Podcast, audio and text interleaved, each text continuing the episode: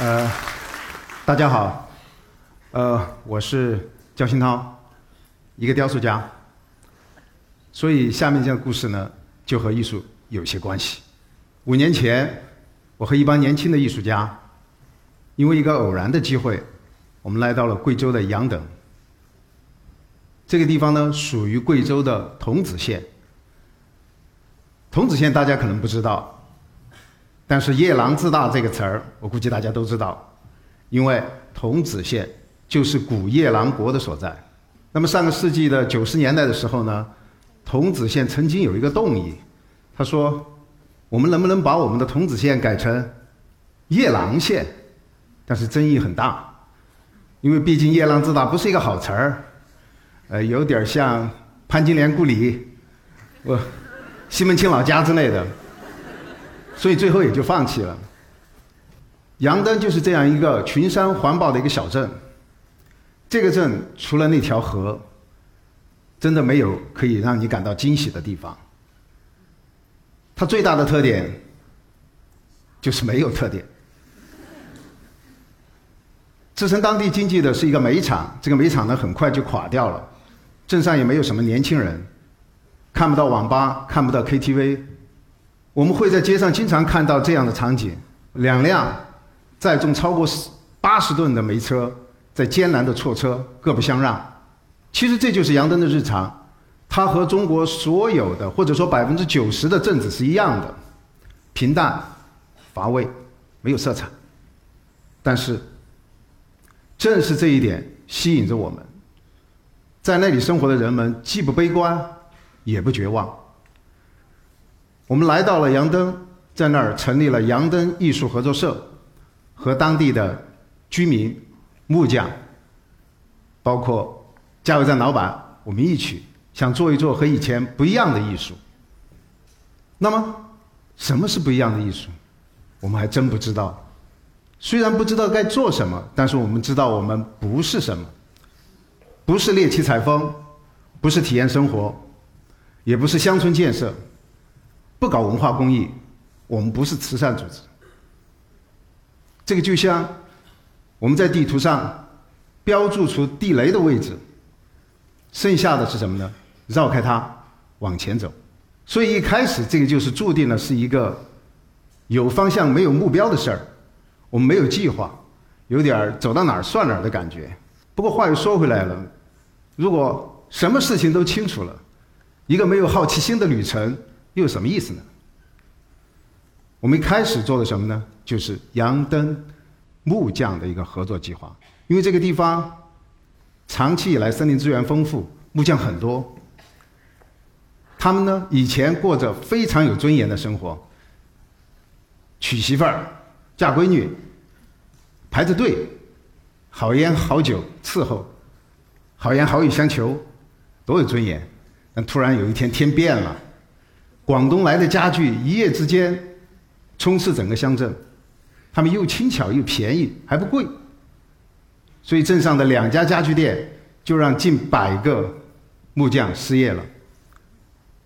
所以我们一着急，他们就来，为什么呢？这是他们最有尊严的记忆，也是他们最喜欢的一个职业的一个记忆。然后我们怎么开始呢？我们把六个艺术家，我们六个艺术家和六个木匠两两成对。成了六个小组，我们做什么不重要，不管你做一个雕塑，做一个家具，或者做一个什么随便物品，都不重要。重要的是双方都要认可，这是我们都认可的东西。这个东西看着简单，其实很难的。对木匠来讲，他早已经习惯了，你告诉我做什么，我就做什么。呃，你不要让我来想一个什么东西。那么对艺术家来讲呢，我早知道我自己想做什么。但是要让他同意，可真是一个难事儿。所以前面几天基本没做事儿，大家都在聊玩儿，只是玩得很焦虑。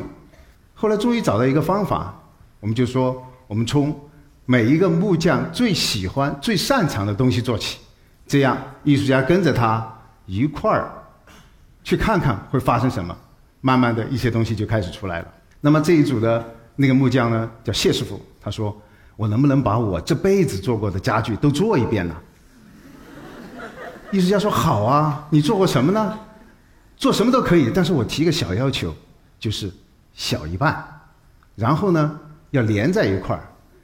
木匠一想，这还是可以办到的，所以两个人就开始动手了。开始他不知道怎么连，艺术家就告诉他这样这样这样，到最后他很熟练了。你看那个板凳，完美的和那个椅背连在一块儿，就是他的杰作。啊，这一组呢，那个师傅说，我可能做的最好的是做柜子。那那个女艺术家，这一组的艺术家是个女的，陆云霞，就问他：“你这样，你帮按照我的尺度做一个箱子好不好？只有我能做得进去，就像我的嫁妆，好不好？”师傅想，行。当做好之后呢，他突发奇想，放了四个轮子在那个箱子底下，马上就成了小孩子们最喜欢的。活动家具，这一组的师傅呢，很扭捏，一开始就说：“我，我最擅长的是做棺材，那个不吉利。棺材好啊，棺材棺材升官发财啊。”艺术家说：“这样，我们小做三分之一，你做一个这么大的棺材吓死人呐。”做完之后呢，加了一个小五角星，我们可能从来没发现棺材长得像雷锋。这组的那个师傅呢，憨憨的想了半天，我什么都做得很差，我的工资都是最低的，但是我出道的时候呢，我就是箍的桶，我能不能箍桶开始呢？艺术家说行，但是你每块桶桶的那个板儿要按照我们十二个人的年龄的长短重新来做，他很烧脑袋，但是还是做了。后来两个人又商量着做了一个茶台，想着哎栽一棵茶树在那个桶里，春天到了摘一批茶叶。喝茶挺爽的，这是我那组的师傅，他真的不知道做什么。那行，我旁边就是一个塑料凳子，我们就照着他做。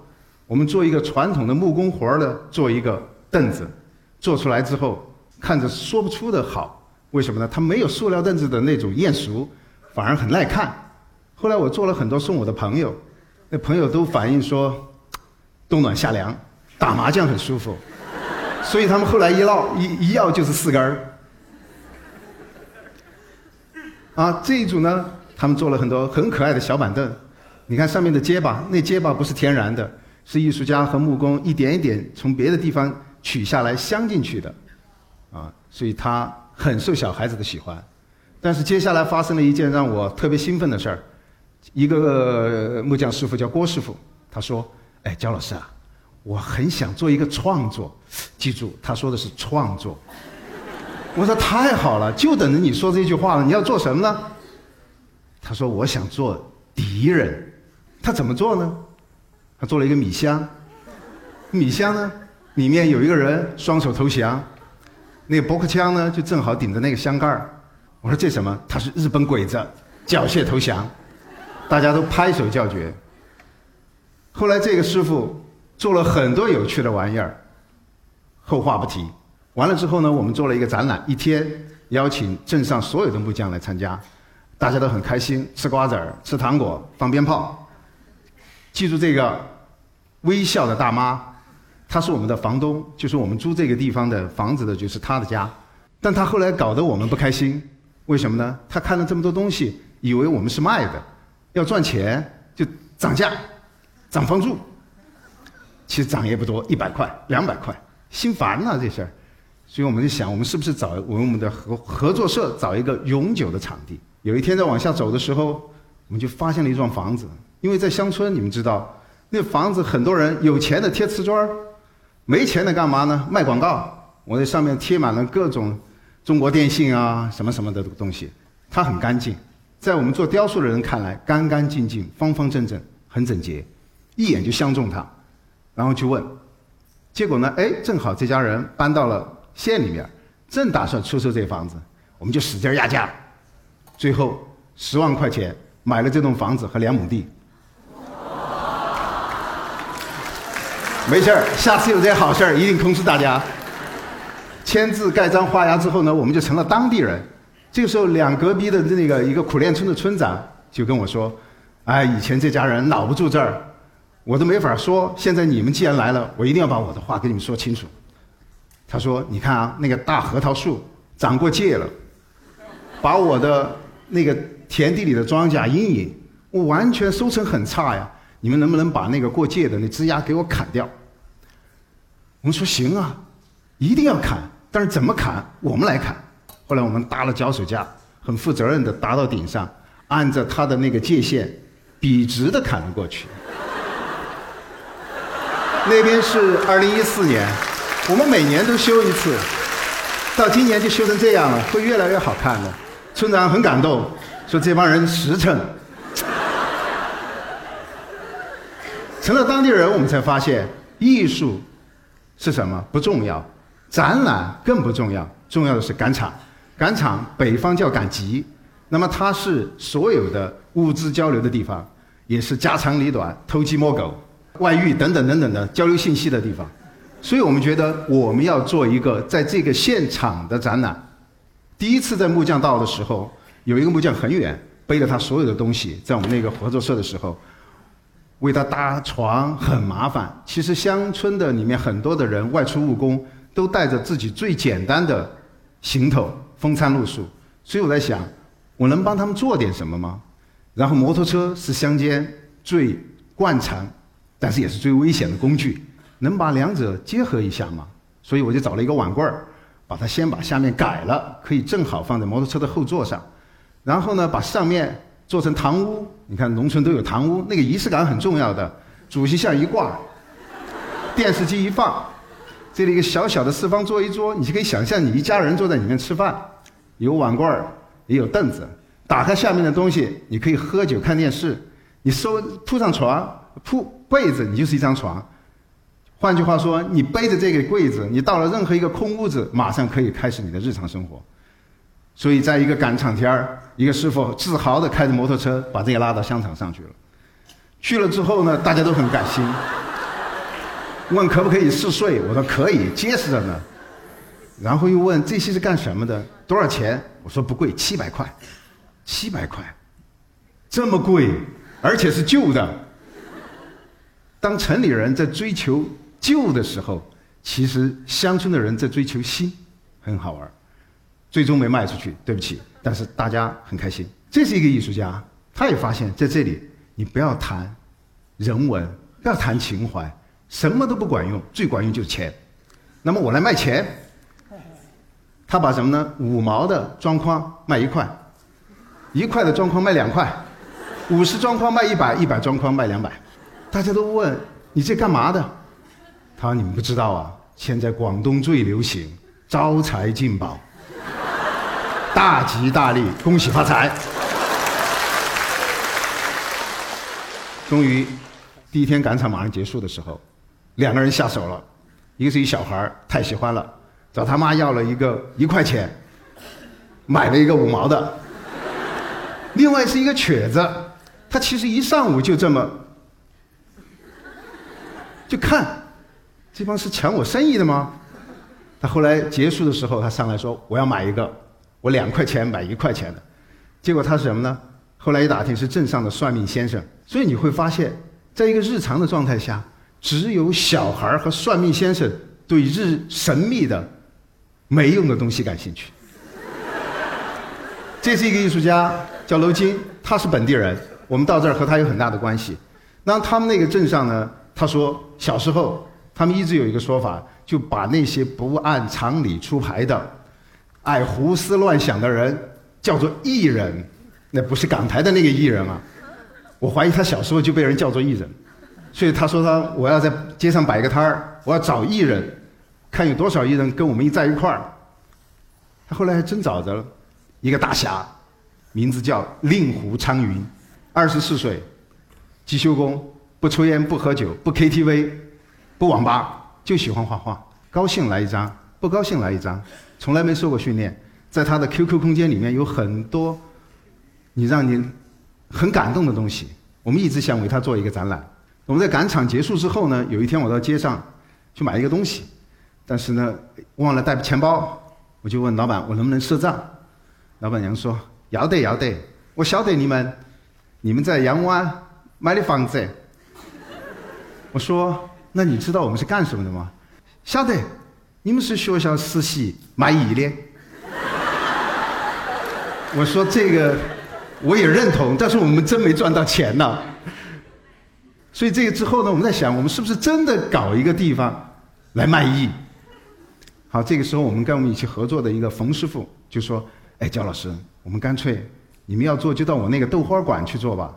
我那豆花店呢也没什么生意，就是赶场天卖卖豆花，你就在我们那儿做。”我说：“好啊。”就去看到那个豆花店，大家看那个豆花店，就四张桌子，这么窄，后面就是他住家的人，当然不能在里面挂画，也不能放什么雕塑，不要玩高大上的，所以我们干嘛呢？我们把他四张桌子拿来之后，掀掉了桌板，保留他们家的桌腿儿，然后用整块的木板重新做了这个桌面，但是我选了四件最乡村最常见的东西雕刻在上面。烟、味碟儿、筷子、钥匙，这就是我们的展品。我们要让它回到生活当中去，在展览当中卖掉所有的豆花儿。因为时间很赶，我们就在我们的房子的外面的平台上连夜赶工。这个时候正好是年关，四周的那个田野山谷里回响着杀年猪的声音。各种猪儿最后的嚎叫，嗷嗷嗷的回响，搞得人心烦意乱啊。这个时候有一个艺术家，我现在都很记得，他很淡定，一边做一边喃喃地说：“忍一忍嘛，忍一忍就过去了。”其实我都搞不清楚，他到底是对猪说呢，还是对我们说？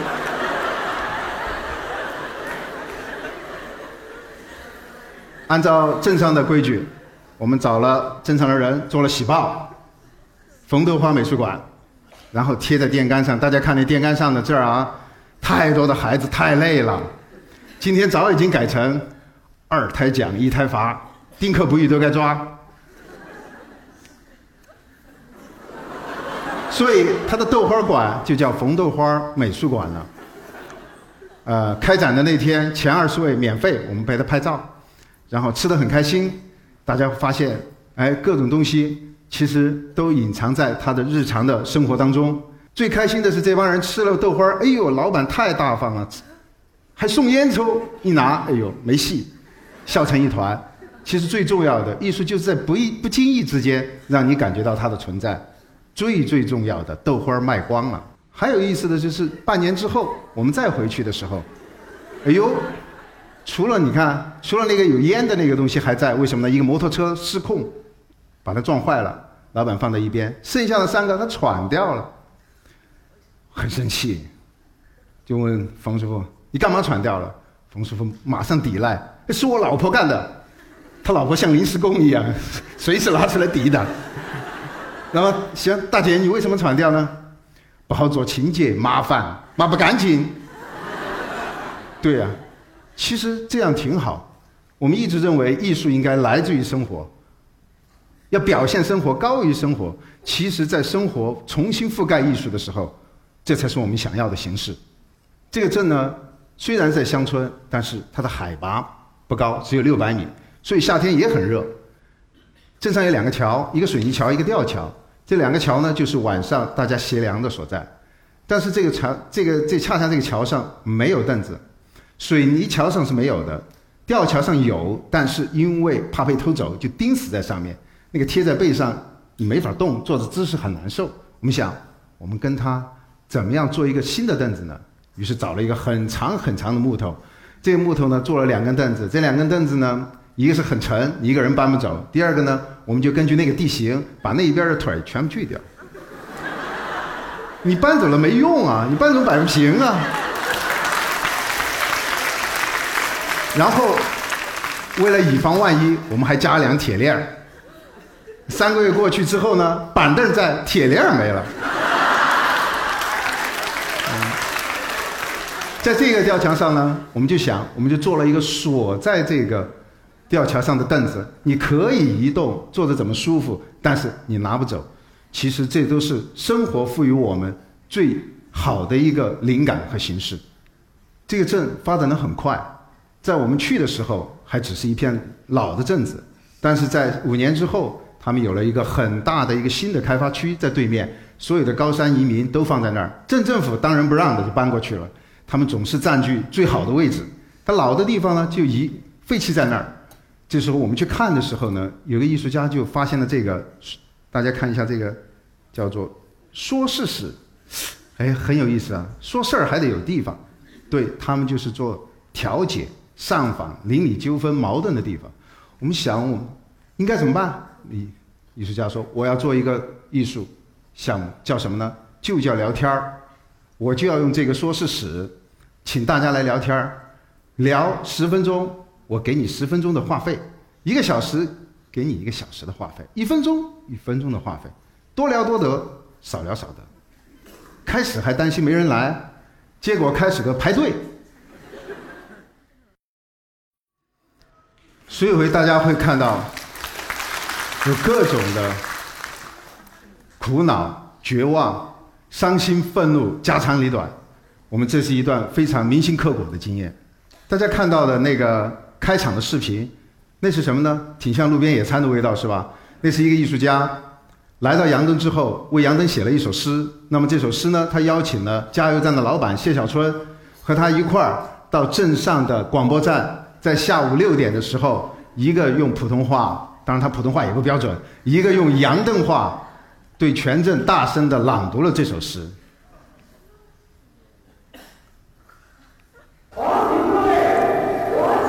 这些人名儿都是来自于功德碑和门牌号上的。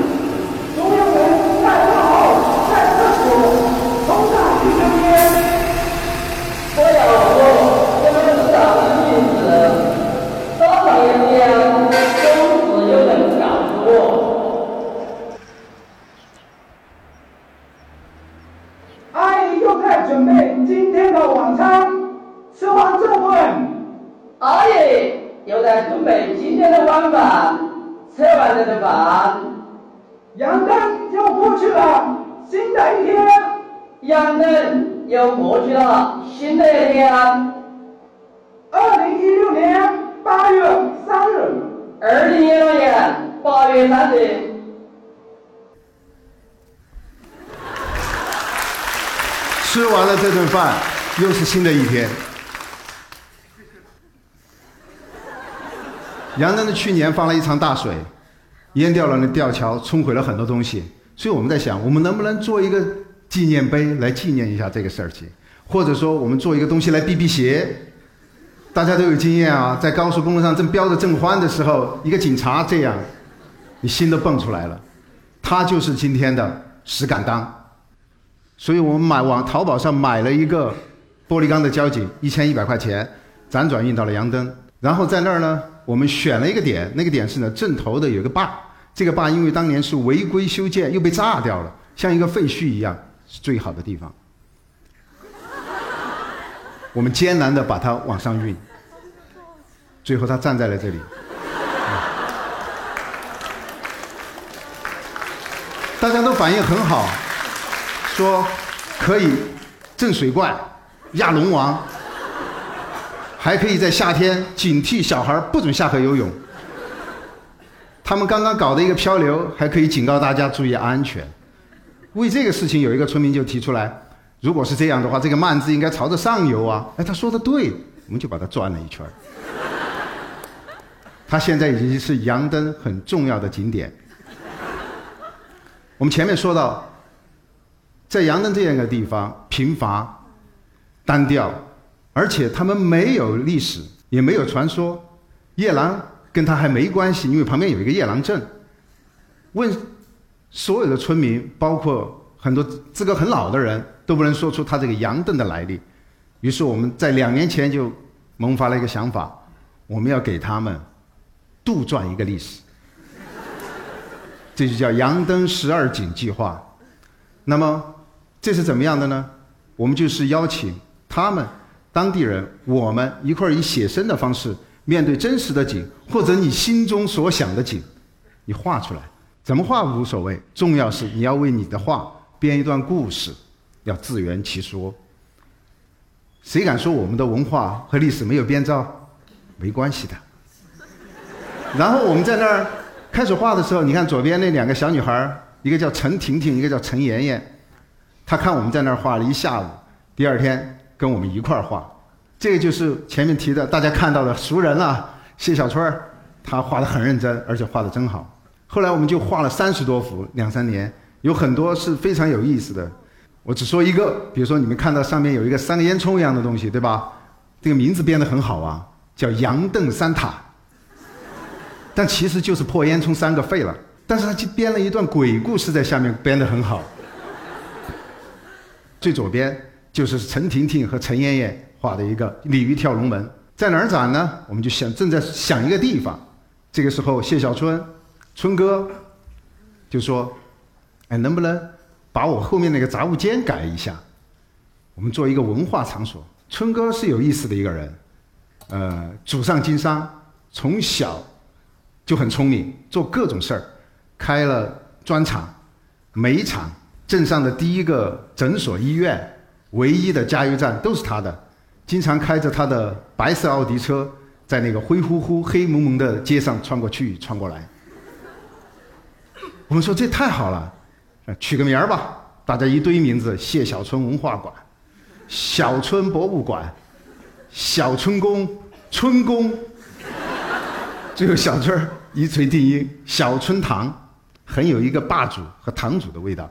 我们就在那儿做了一个杨邓十二景的展览。这个展览呢，把所有三十幅画挂出来，配上故事，每个人看了之后，你自己贴票，最后票选出了十二个，根据票数多少，第一个就是杨登河畔警河畔警察线，守警，之后我们现在正在把它做成什么明信片，做成明信片后面是他的故事，然后这些明信片呢，马上就会回到杨登的所有的铺面上，送给他们随便卖，一块两块，不管真假，杨登从此。就有故事。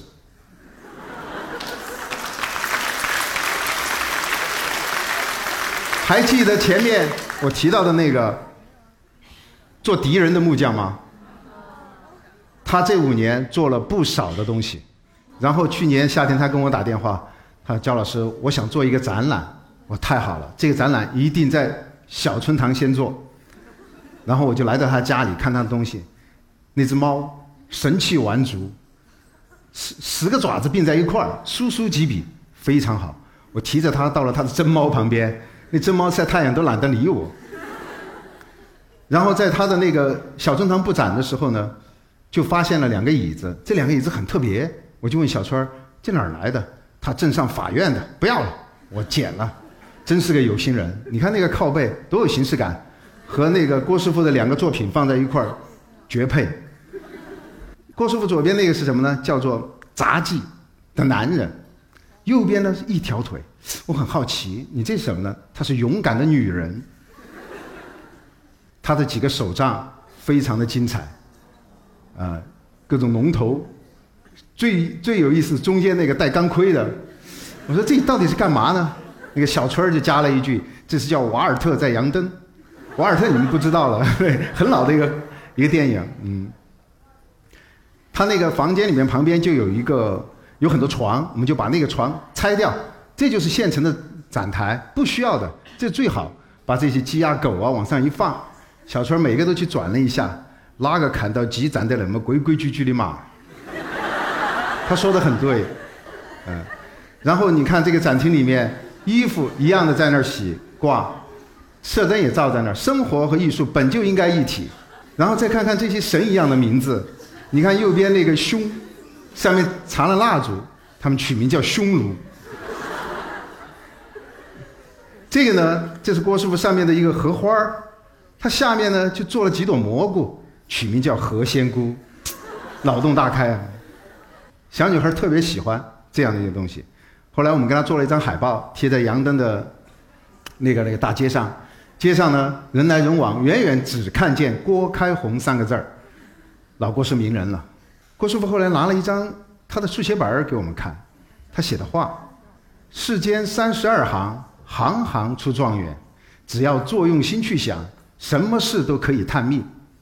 勤练付出，明天将会有你的乐趣，将会有你的人生辉煌，将会得到甜蜜美好的未来。我觉得好有意思啊！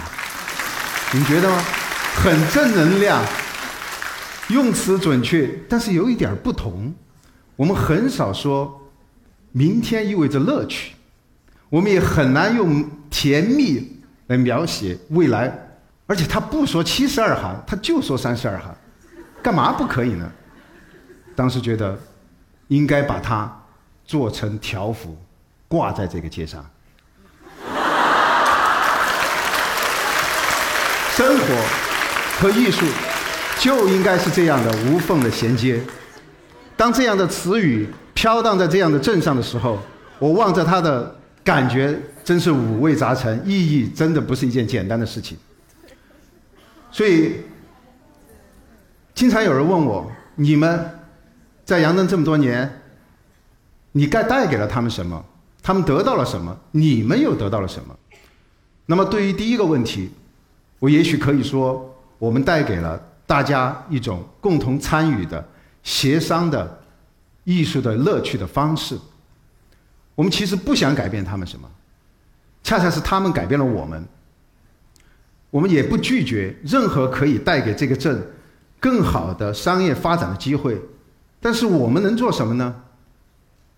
它没有很好的物产，也没有秀丽的风光，也没有便捷的交通，气候也热，甚至都没有供出可供出卖出售的历史。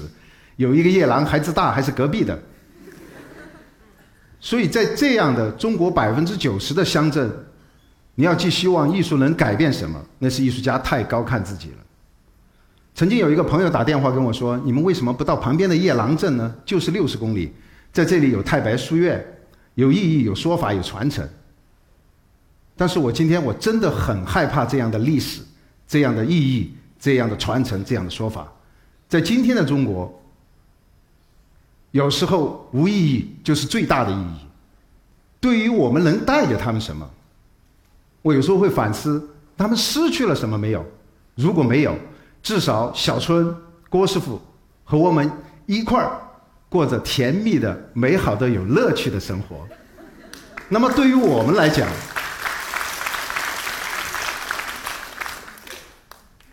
我们认识到，中国现实社会的戏剧性和复杂性远远超过艺术家的想象力。